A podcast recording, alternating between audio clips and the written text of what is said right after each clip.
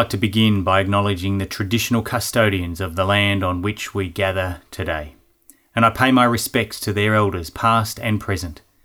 I extend that respect to Aboriginal and Torres Strait Islander peoples here today. Well, hello, and welcome back to another episode of Inspired by Yarra. This is the podcast that's created to enhance, connect, and inspire the Yarra Valley Grammar community and beyond. So, wherever you might be tuning in from today, thank you and welcome. Welcome to this growing library of conversations with YOG's Yarra Old Grammarians. My name's Paul Joy, and it is my privilege each week to sit down with another Yarra Old Grammarian to unpack their story, their journey, their adventure, both their recollections of time at school and those decisions, choices, options, and adventures that have happened since leaving Yarra Valley Grammar. Today I'm sitting down with Professor Ewan Ritchie from the class of 1993, an environmental scientist, a keen sportsman, an artist of sorts.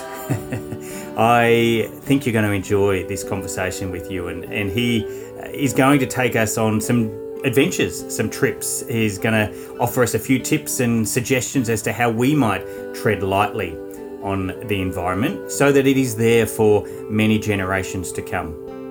He is one who supports the notion of hard work and persistence and finding your passion, discovering it, unpacking it, and then pursuing it.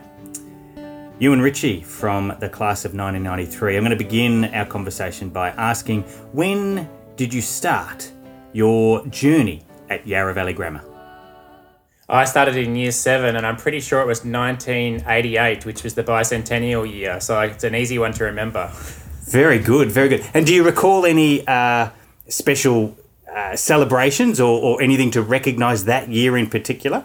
Uh, I do remember going to the expo in Brisbane actually with my family, which I think a lot of people did. Um, you know, so that seemed to be the thing that you did in the bicentennial year. And I think I also do remember the tall ships coming in Port Phillip Bay. And yeah, my late my late father was a big fan of sailing ships, so we went out on the bay, and um, that was really fun to see all those amazing ships in full sail coming in through the heads. So yes, yeah, they're and, the things I probably remember the most. Probably the, the the the old wooden ships, wouldn't they have been? Absolutely.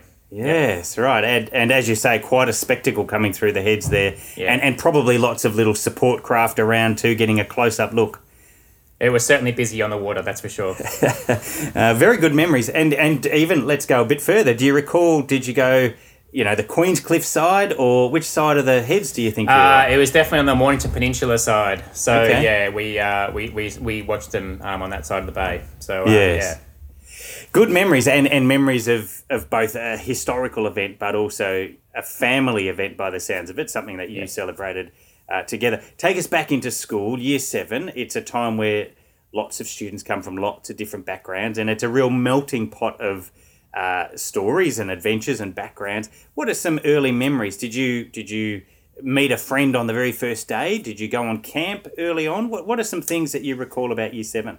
Well, I think the first thing is, is it was was challenging in the sense that I didn't know a single person when I went to Yarra. So uh, you know, I left my primary school, which was Tempest Bay Valley Primary School, and went to um, you know Yarra Valley Anglican School, that was was called then.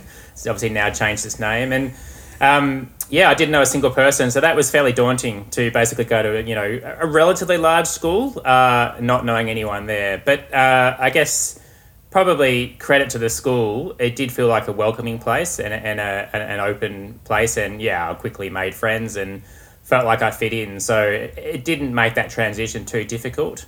And I do remember camps. I'm trying to think there was a camp down, I think it's Wonthaggi.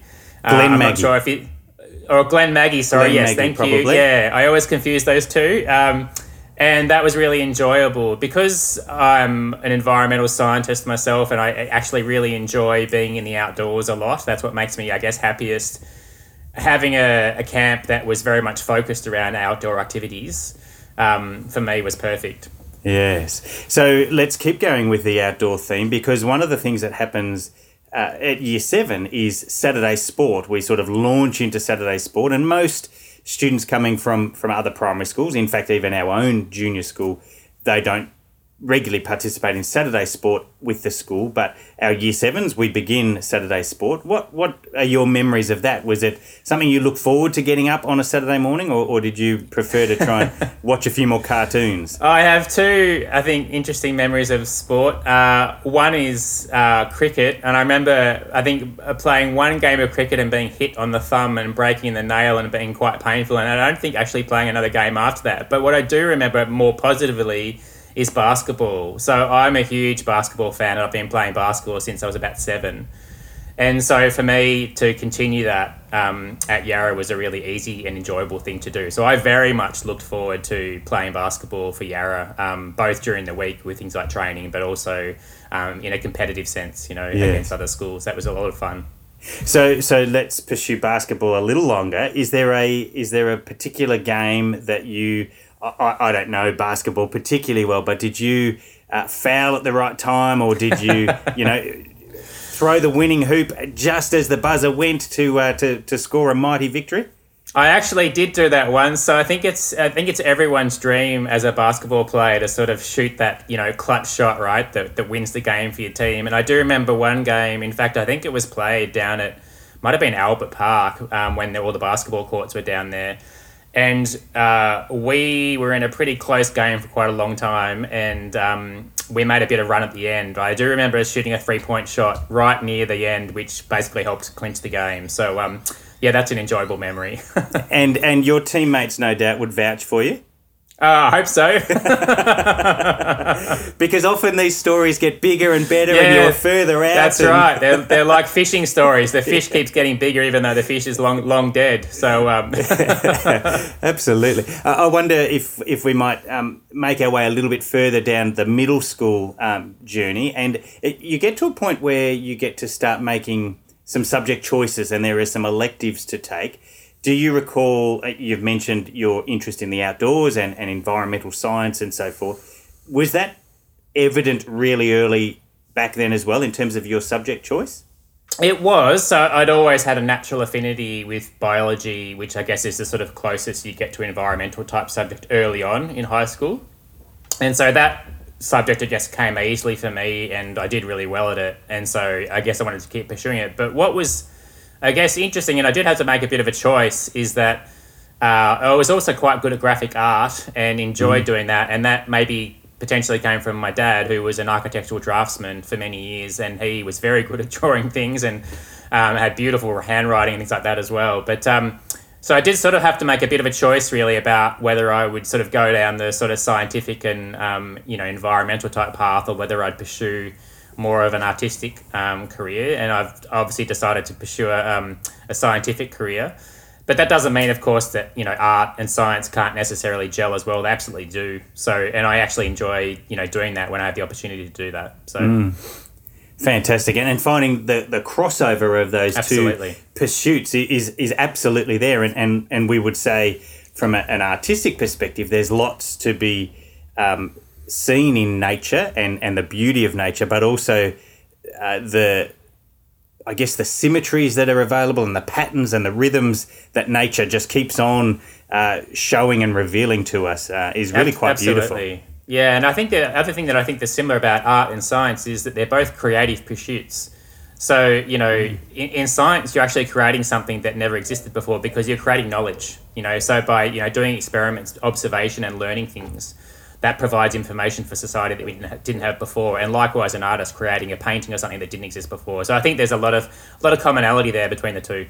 Yeah, I, I like that, and and also I would say to step it down a similar pathway is that both require a, a, certain deal of experimentation and risk taking and Absolutely. and, and a, a, sense of curiosity to go and yeah. I, I, wonder what this will do. I wonder what this might turn out to be. And uh, yeah, it's uh, it's it's an interesting pursuit, and I, I must confess I probably haven't necessarily seen art speaking to science and science speaking to art so clearly, but but obviously it's there.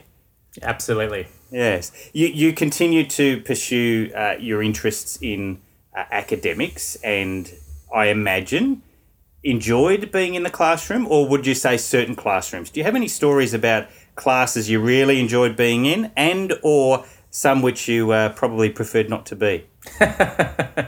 Uh, look, I really enjoyed biology, as I said before. Uh, I really enjoyed anything to do with sport and anything to do with art. All of those were really enjoyable. Geography as well.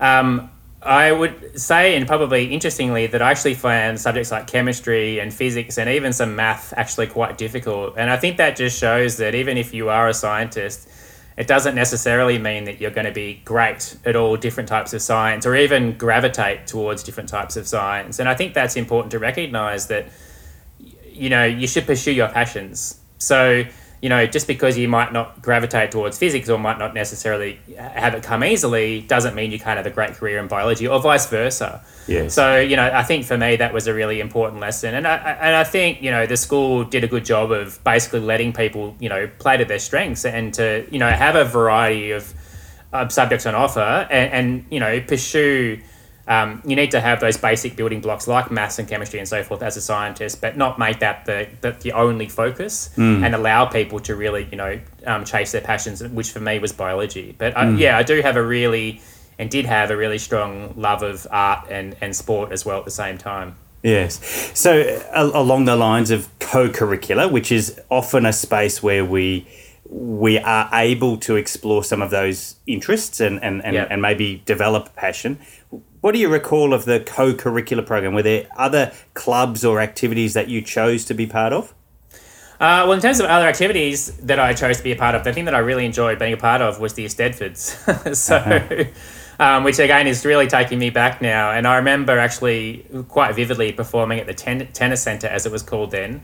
Um, and that was pretty amazing being up on stage and performing in that. So again, having the opportunity to, I guess, you know, have a um, again an artistic pursuit, drama, um, was was really enjoyable experience, and, and the camaraderie of that as well. So you know, being in a in a, a big group of fellow students, you know, having to sort of get costumes together, get the set together, do all the practices, you know, jump on the bus, go to the performance, and then have this huge crowd Yes. that you did it in front of when you're competing against all the other schools. So I think that that was something that I actually really enjoyed, um, reflecting back. And do you recall what your contribution was to that team effort? Were you a, Well, yeah, a really had different- good-looking tree, or were you a, a dancer, or what was your role? So I did I did multiple Rock Eisteddfods. Um, one of them I was a I guess a, a little boy. Um, uh, I guess kind of trying to think of the way to describe this, but sort of um, al- almost in this sort of um, Oliver type kind of feel to it.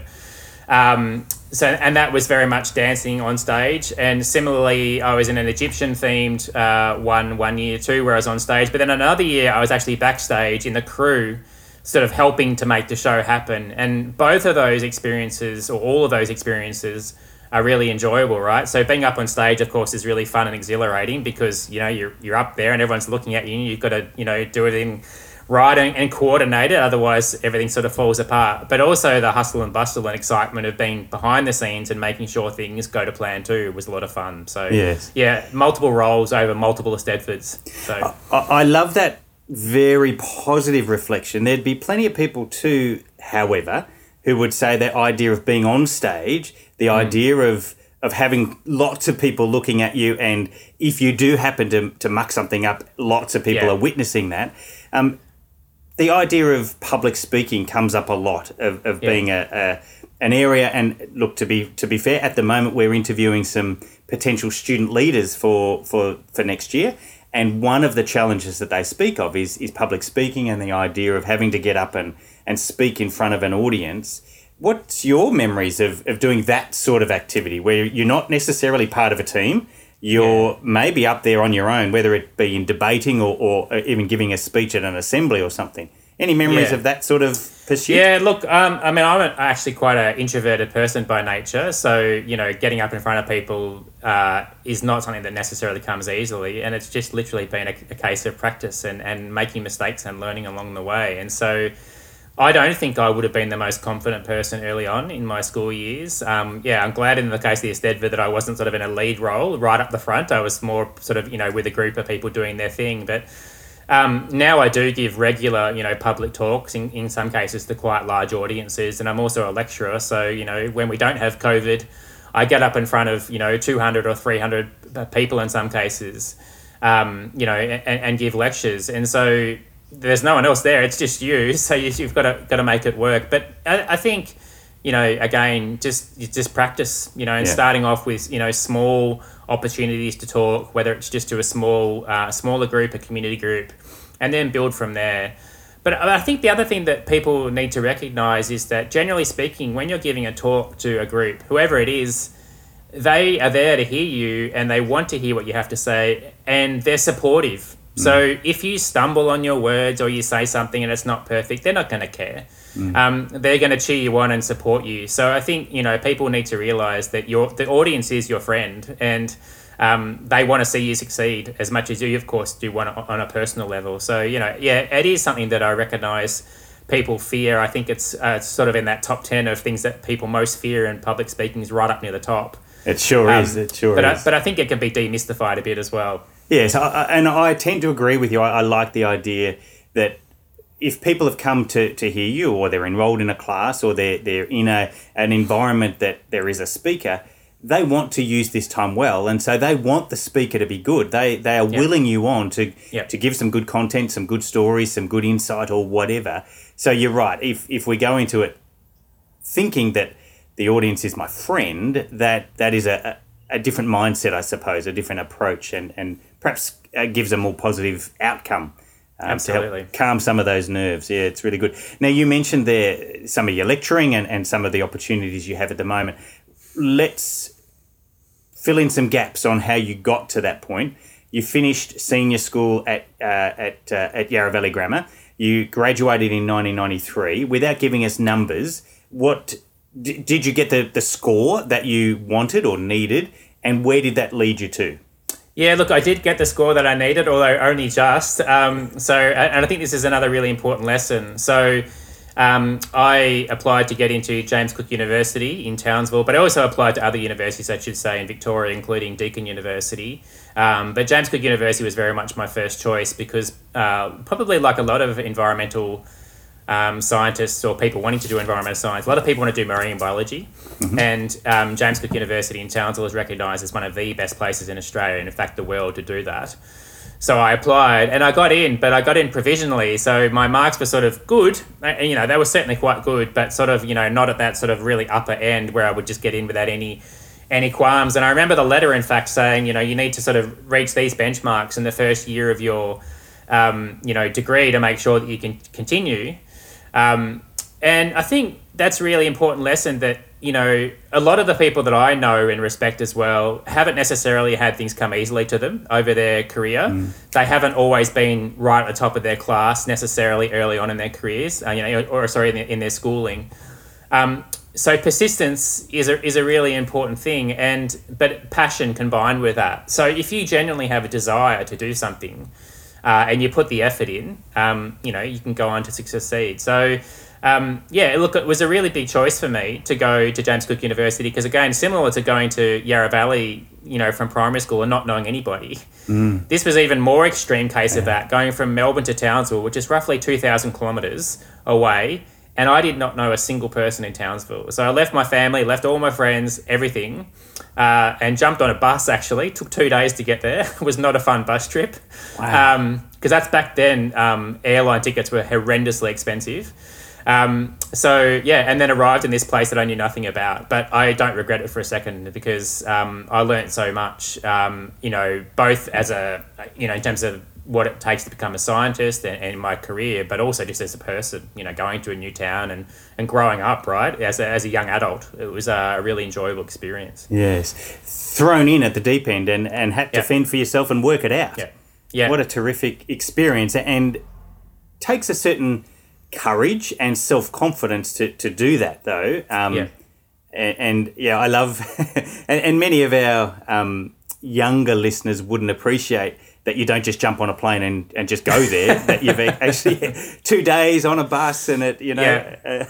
uh, it's a long way away, of course. And, Yeah. Uh, so you've done relatively well at university then as well, and then you graduate and you become a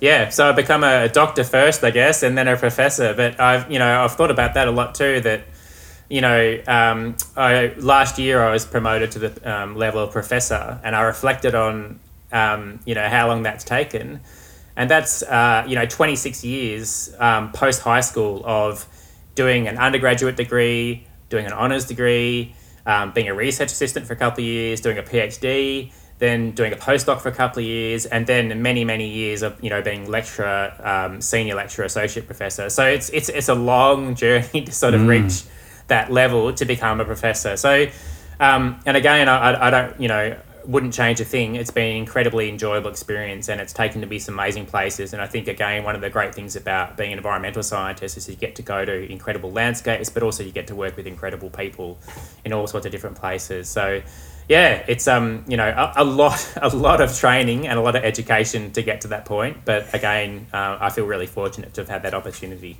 So so excuse my ignorance, there's years and years of study and really yeah. intense. And yeah. some would say you're an academic environmental scientist. Yeah.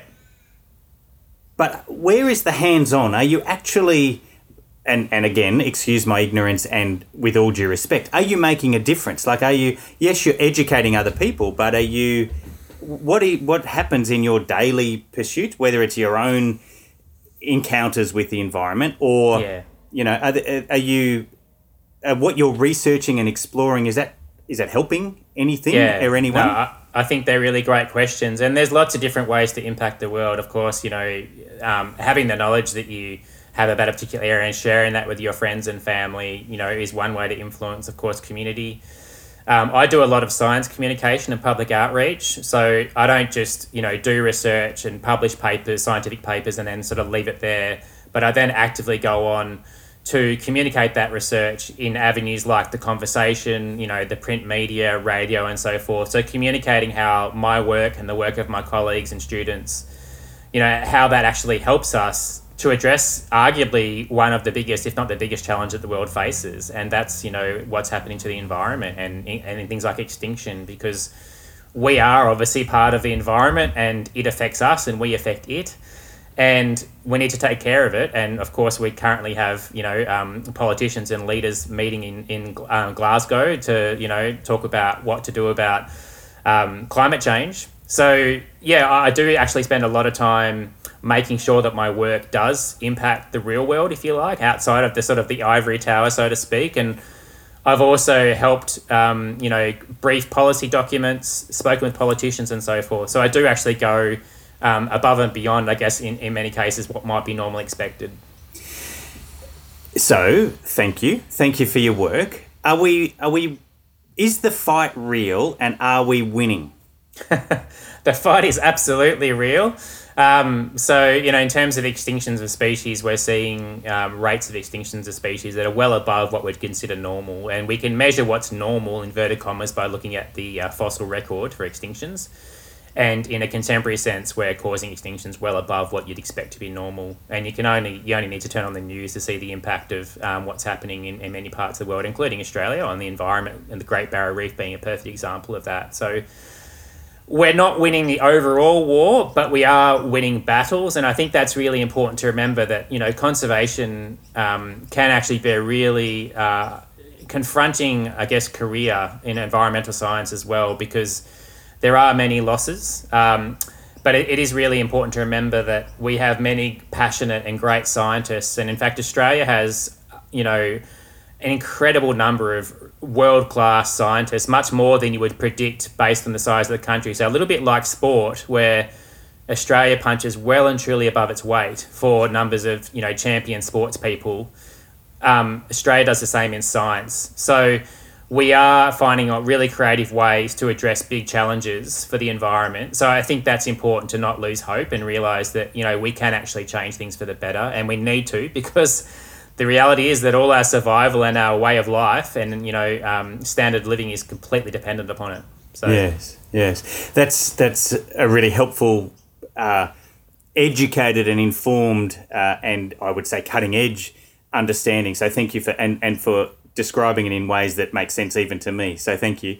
Um, tell me though, as far as COVID goes, there were some spaces, some places that really changed and and my understanding is that they they were relieved by not having so many people traipse through or, or in the waterways or or exploring yeah. or traveling and Is that is that right? And is that like I'm I'm sure we can't intentionally. Gosh, I don't want to get controversial here. I don't. I, uh, we can't intentionally l- stop the world again. However, yeah. it has had some benefits, hasn't it? Absolutely. So, you know, again, I'm sure people have seen the sort of images of wildlife moving through cities, you know, say mountain lions, you know, moving through, I think it was Santiago, right through the middle of Santiago. Mm-hmm. Um, I think there was some um, some feral goats. I think it might have been in one part of Wales. You know, so there's there's been all these examples of um, animals basically reoccupying, if you like, areas that would have been, you know, theirs essentially, their habitat, but they now avoid those areas because of humans and, you know, cars and things like that. I think there was kangaroos hopping down the main street of Adelaide and all sorts of things. So I think what that shows, of course, is a glimpse into potentially a slightly different world. Uh, you know, I don't think we're going to sort of go back or we're going to have this, like you said, you know, this um, completely different world that was a, a, consequence of particularly lockdowns for you know cities and of course Melbourne um, knows that better than anybody because we've had the longest lockdown of any city in the world. But I think it, it does show that we can do things a bit differently. And, mm. you know, whether we think about our cities in a different way, and there's some really interesting, um, you know, research being done about that, about green design of buildings to make them, you know, both also more sustainable, but also potentially usable for wildlife. Um, you know, so. Um, you know, parklands, the value of parklands, of course. You know, many people, when they were locked down, mm. you know, had this 5K radius to walk in. And of course, if you like myself, I'm really fortunate. I live in southeast Melbourne and we've got lots of beautiful green space and parkland around us but some people don't. Um, and of course, therefore, that really impacted them heavily in terms of their day to day life during lockdown. So I think that emphasizes that if we prioritize, you know, taking care of nature and ideally even creating more areas for nature and, and living in a more sustainable way and sharing those areas with nature, then you know there's there's going to be there's going to be benefits um, for all of us. So I, th- I think that's the real lesson from COVID is that it, it provided a, a, window, if you like, of you know what the world could be like if we make some different choices. Yes, I, I really like that, and yet if I'm living in even even the southeast, you yeah. know, around Yarra Valley Grammar, and again, we would say there is there are some beautiful nature lands mm. and reserves and parklands in this area. It's very hard to create more of them, though, isn't it? Is it more reliant on new growth and new development in terms of estates or and and setting aside some nature space in those areas? Yeah, I mean, obviously we, we're not going to get rid of people's houses to create more parkland, but I think we can think about our backyards. You know, are our backyards just completely concrete, and do they have no trees, or or do we have you know native trees and plants? You know, in in our area, do we do we have a frog pond that we put in our front garden or back garden? You know, so we can change how our own homes look. And of course, if you scale that up to the size of a suburb and to mm. the size of a shire, to the size of a state, all of a sudden you've got this pretty dramatic change, right? Which makes an area that was maybe moderately or marginally suitable to animals all of a sudden very suitable. Mm. So that things like frogs and birds and so forth can use urban areas as well as areas that are outside of the city. So I think you know, there, there's huge opportunities there. And as I said before, you know, there's a lot of research being done at the moment about green design. You know, you, you've probably seen, you know, big multi-story um, complexes with walls that instead of being just concrete are actually plants. Yes, I right? have. Which buffers you from the heat, which is a great thing. So the buildings don't get too hot, which means you lose you use air conditioning less but also means you know you can have butterflies and birds you know flying around you while you're drinking your coffee on your balcony so i mean what, what's not to love about that mm. so mm. Um, and conserving you know what's there i think is really important too so those those little remnants that are still left you know um, of bushland in and amongst the suburban areas just need to be cared for and there's great work being done by community groups and so forth you know um, getting rid of weeds and revegetating those with native plants. So I think all of those things together can make a huge difference. Mm, I, I, love that, and and I love that we actually can make a difference by yep. by what we do on our little plot. Uh, yep. And if collectively everybody does a little bit, then that turns into a lot and, and makes a big difference. I'm curious, and not necessarily expecting you to be an expert, but I know you'll know more than me. um, you've mentioned frogs and having frogs in our urban environments, and you've mentioned the joy of butterflies being just there while you're having your morning coffee. Tell me about the. Why do I keep hearing about the importance of bees? well, bees are most, important.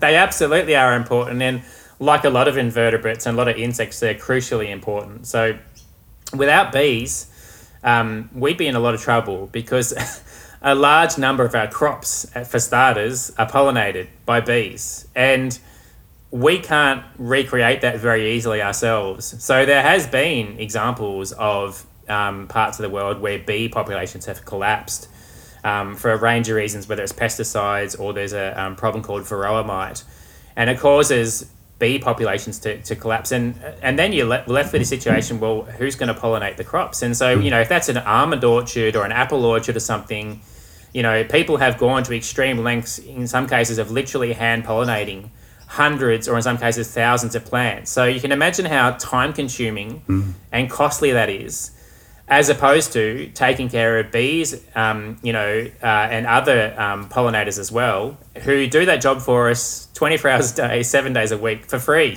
so we should be taking care of them. That's the least we can do. Um, and aside from that, you know, I would argue that you know biodiversity has has its own right to to live on this planet just like we do. So you know, aside from the sort of the benefit to us, we should be taking care of these um, these species themselves. And I sort of equate it to, you know, um, pieces of art. So you know, if you go into a gallery or a museum and you're lucky enough to see, you know, um, an original Van Gogh or you know a Picasso or something like that, you know, those pieces of art are irreplaceable.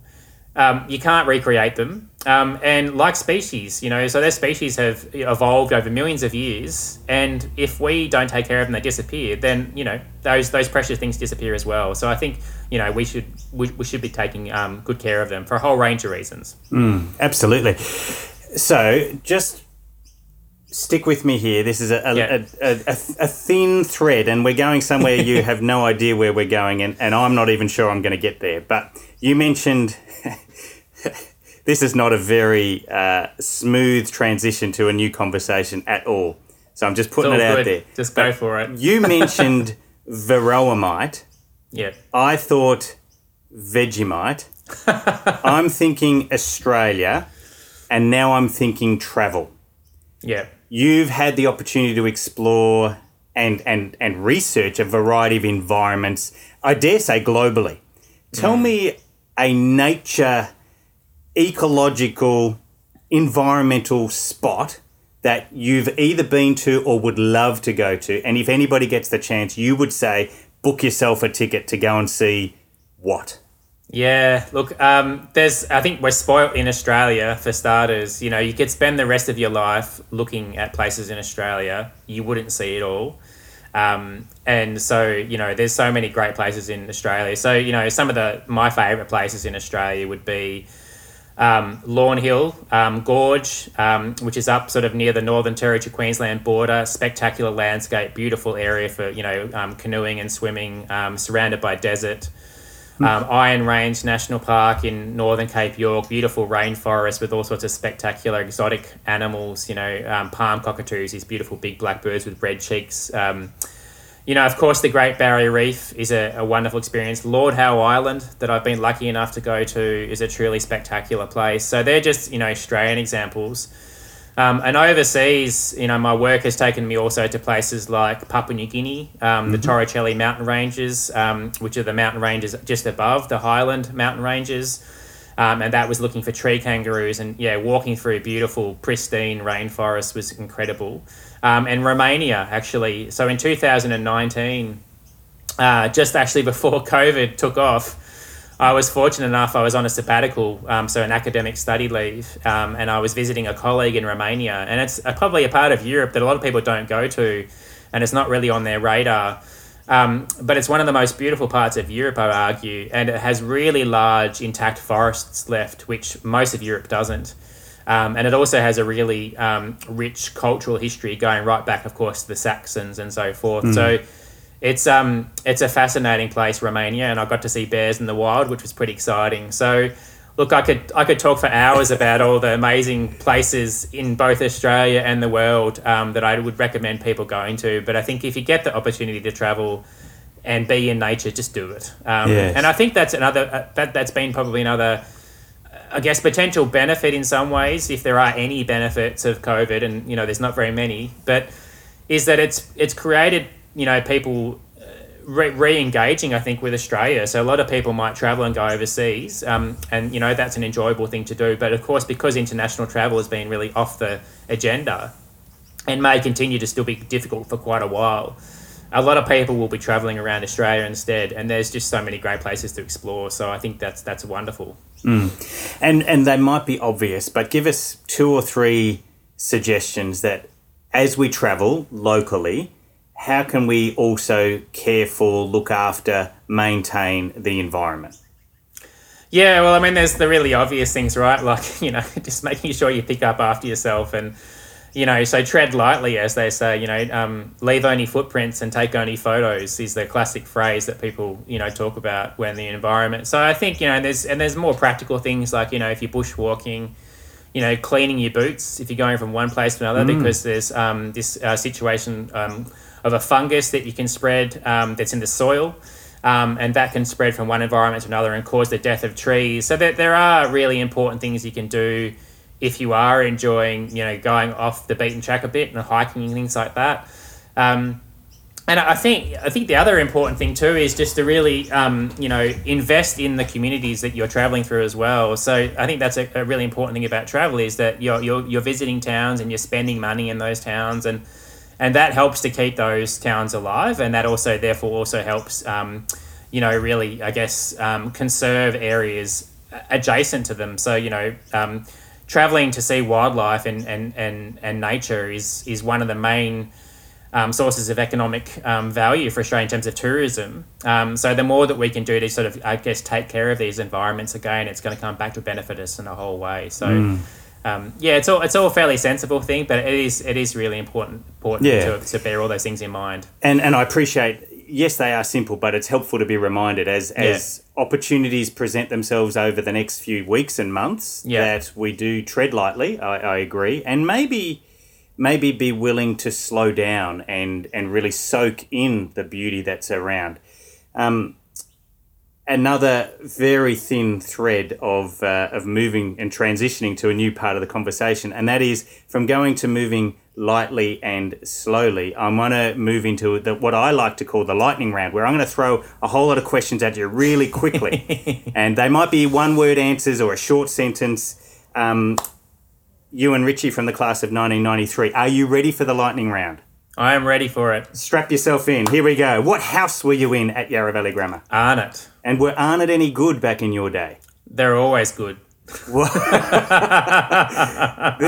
It's an interesting response, and some people say yes, they were great. And my follow up question is, what do you think was your greatest contribution to your house? Uh, would have been basketball for sure.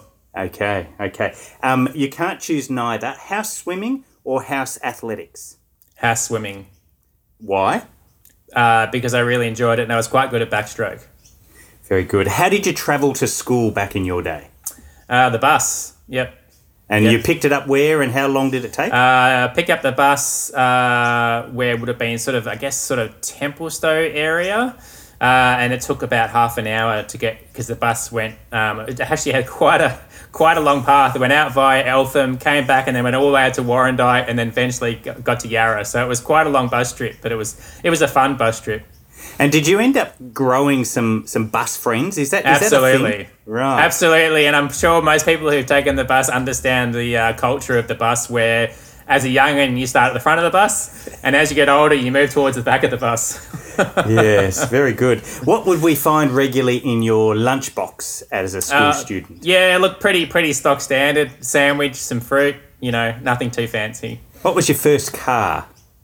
What was my first car? My first car, I think, was a Toyota, and I'm just trying to think what make it was. It might have been a Corolla, I think. Aha, Yeah. Little Corolla. Uh, what was your first job that you were earning money for? Uh, well, if you don't include a paper round or refereeing basketball, that was when I was, you know, sort of in my teens. Um, I guess my, my first real job was um, was working as a you know as, as a lecturer. So you know, I went from having sort of pretty minor jobs um, when I was young, and then yeah, going to university studying, and then I was fortunate enough to then you know get a paid job as a research assistant, uh, and then eventually became a lecturer. So Yes. Being a lecturer and being of the environment, and you need to be up to date and aware and alert and technologically uh, savvy. What are two or three apps that you use a lot on your phone? Well, Zoom we use a lot now because of because of particularly COVID.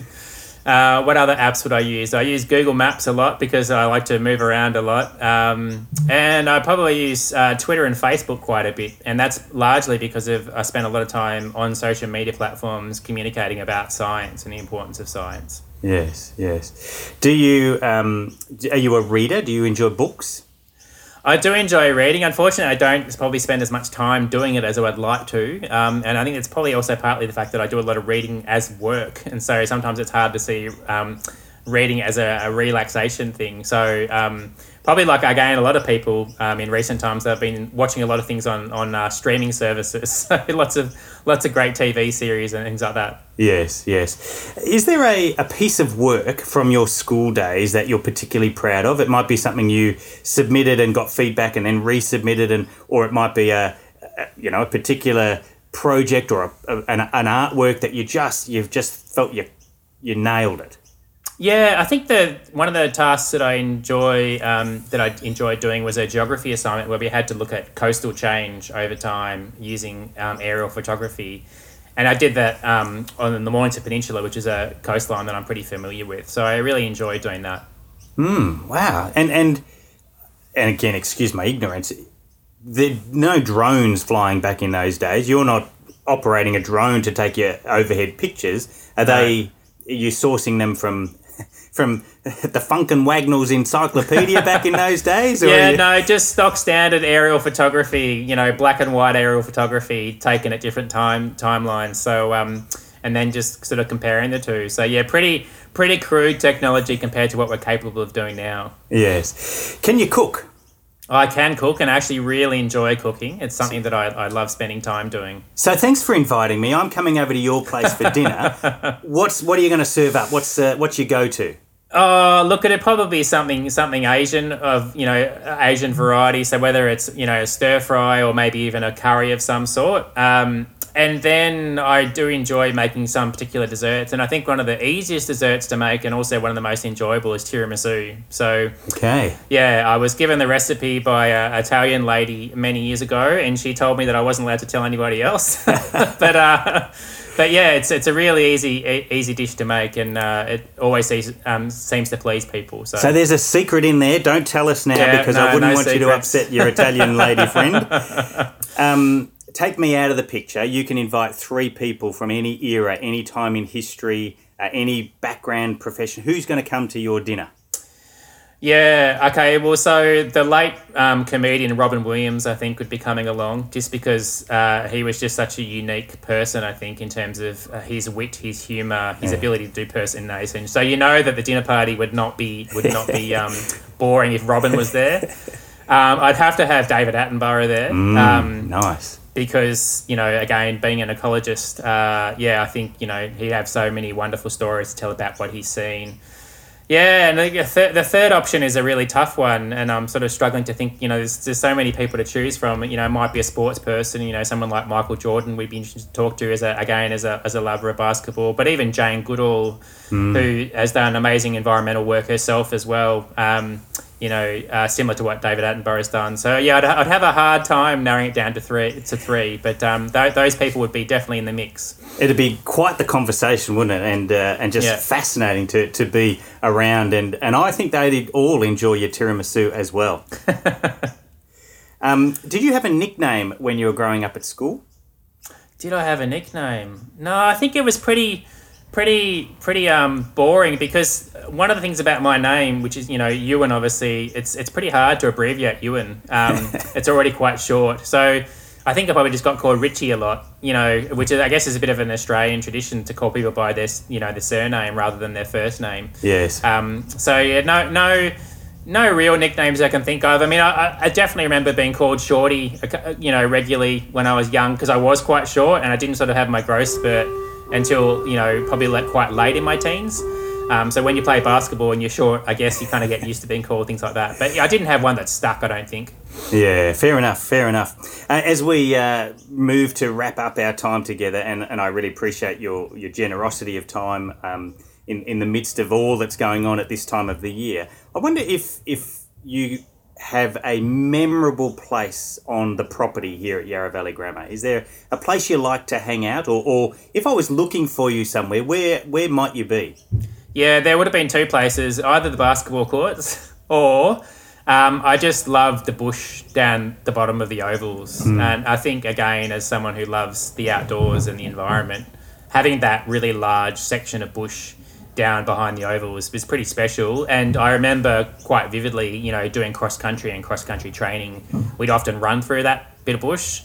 Um, and that was always fun to have the excuse to do that. So yes. they, they'd be the two areas I'd love to spend a lot of time in. Yeah, I love that. I love that. And uh, because those places like the bush, for example, where most of the time you're not free to go. Exactly. They make them all the more special when you do get to, to go and have a look around. Yeah. Yeah, that's great. That's terrific. Um, what does success mean to you? Oh, that's a big question. I think success really for me is, um, you know, it's about legacy. It's about, you mm. know, what, what have I achieved over my career that is going to have a lasting benefit. And I think one of the things that I really reflect on a lot is that, you know, I supervise a lot of, you know, PhD students and honours students, and obviously I, I teach undergraduate students as well.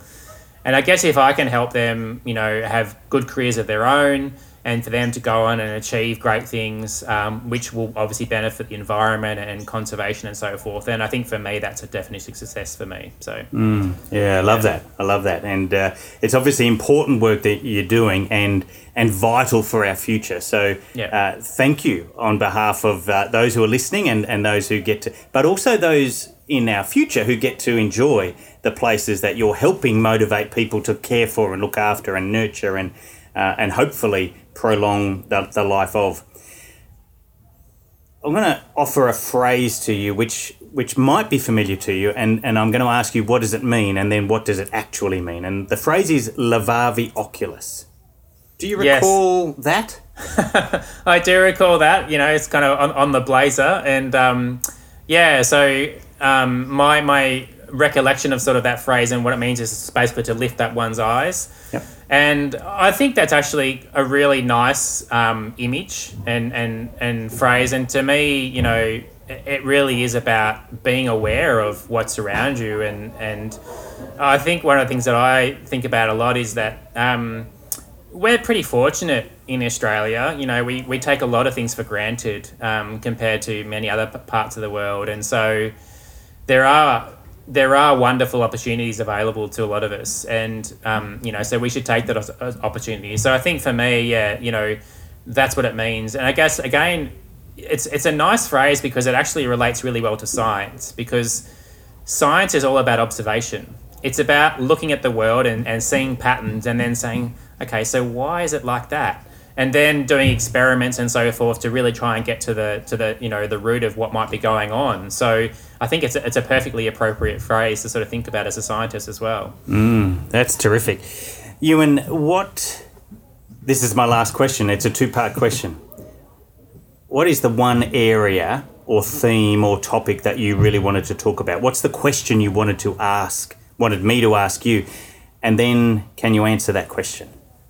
Well, I think we've really discussed it, but you know, it's it's really about you know why I choose to work on what I do, which is you know the environment, and you know I think at the end of the day, it's fundamental to our existence, and you know it, it keeps us happy, it keeps us healthy, you know it helps the economy, um, it's culturally important, so you know I think they're all the reasons. Um, that I do that. And again, also as a parent, you know, I've got two kids, um, and I want them to have, you know, the experiences and and um, you know wonderful times that I've had in nature, um, and likewise that you know generations you know after them and so on and so forth. So that's that's why I do what I do. Mm, yeah. Mm. Well, thank you for doing what you do. it's uh, it's obviously important work, and thank you for spending time with us today. Ewan Ritchie from the class of 1993. This is the Inspired by Yarra podcast and and there's been stories and experiences of your time at Yarra that clearly have helped you to foster your enjoyment in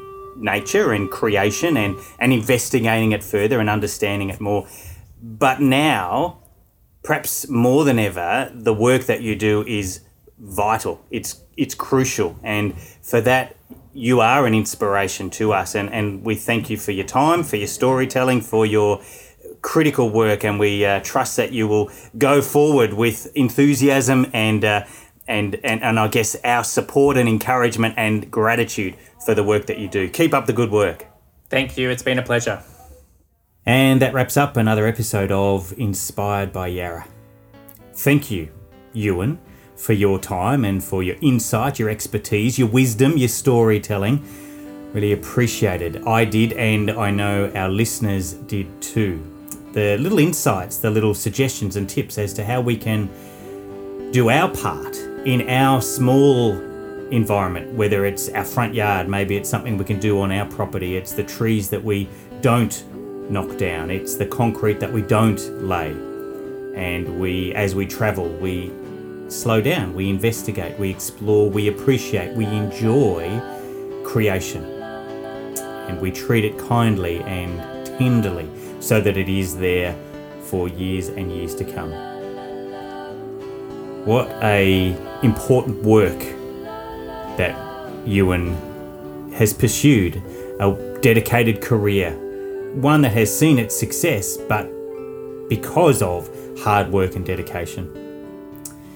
If you've enjoyed this episode, I would love if you would uh, share it with others, share it with those who you think would also benefit, and lead them to the podcast and help them to subscribe. If you too have already subscribed, thank you, and encourage others because as we grow this community of people who are connected and reconnecting through this podcast, it helps to grow our wider Yarra Valley Grammar community. We encourage you to stay connected, to subscribe, to tune in and to share the episodes along the way. And I hope you'll enjoy, you'll join us again and enjoy when you get there next episode when I'll sit down with another Yog, another Yarra Old Grammarian, and see how they too have been inspired by Yarra. This is Paul Joy, and on behalf of everyone here at Yarra, including the small and committed team who put these stories together and share them with you, I want to wish you another day of inspiration where you make a positive intentional difference in the world around you.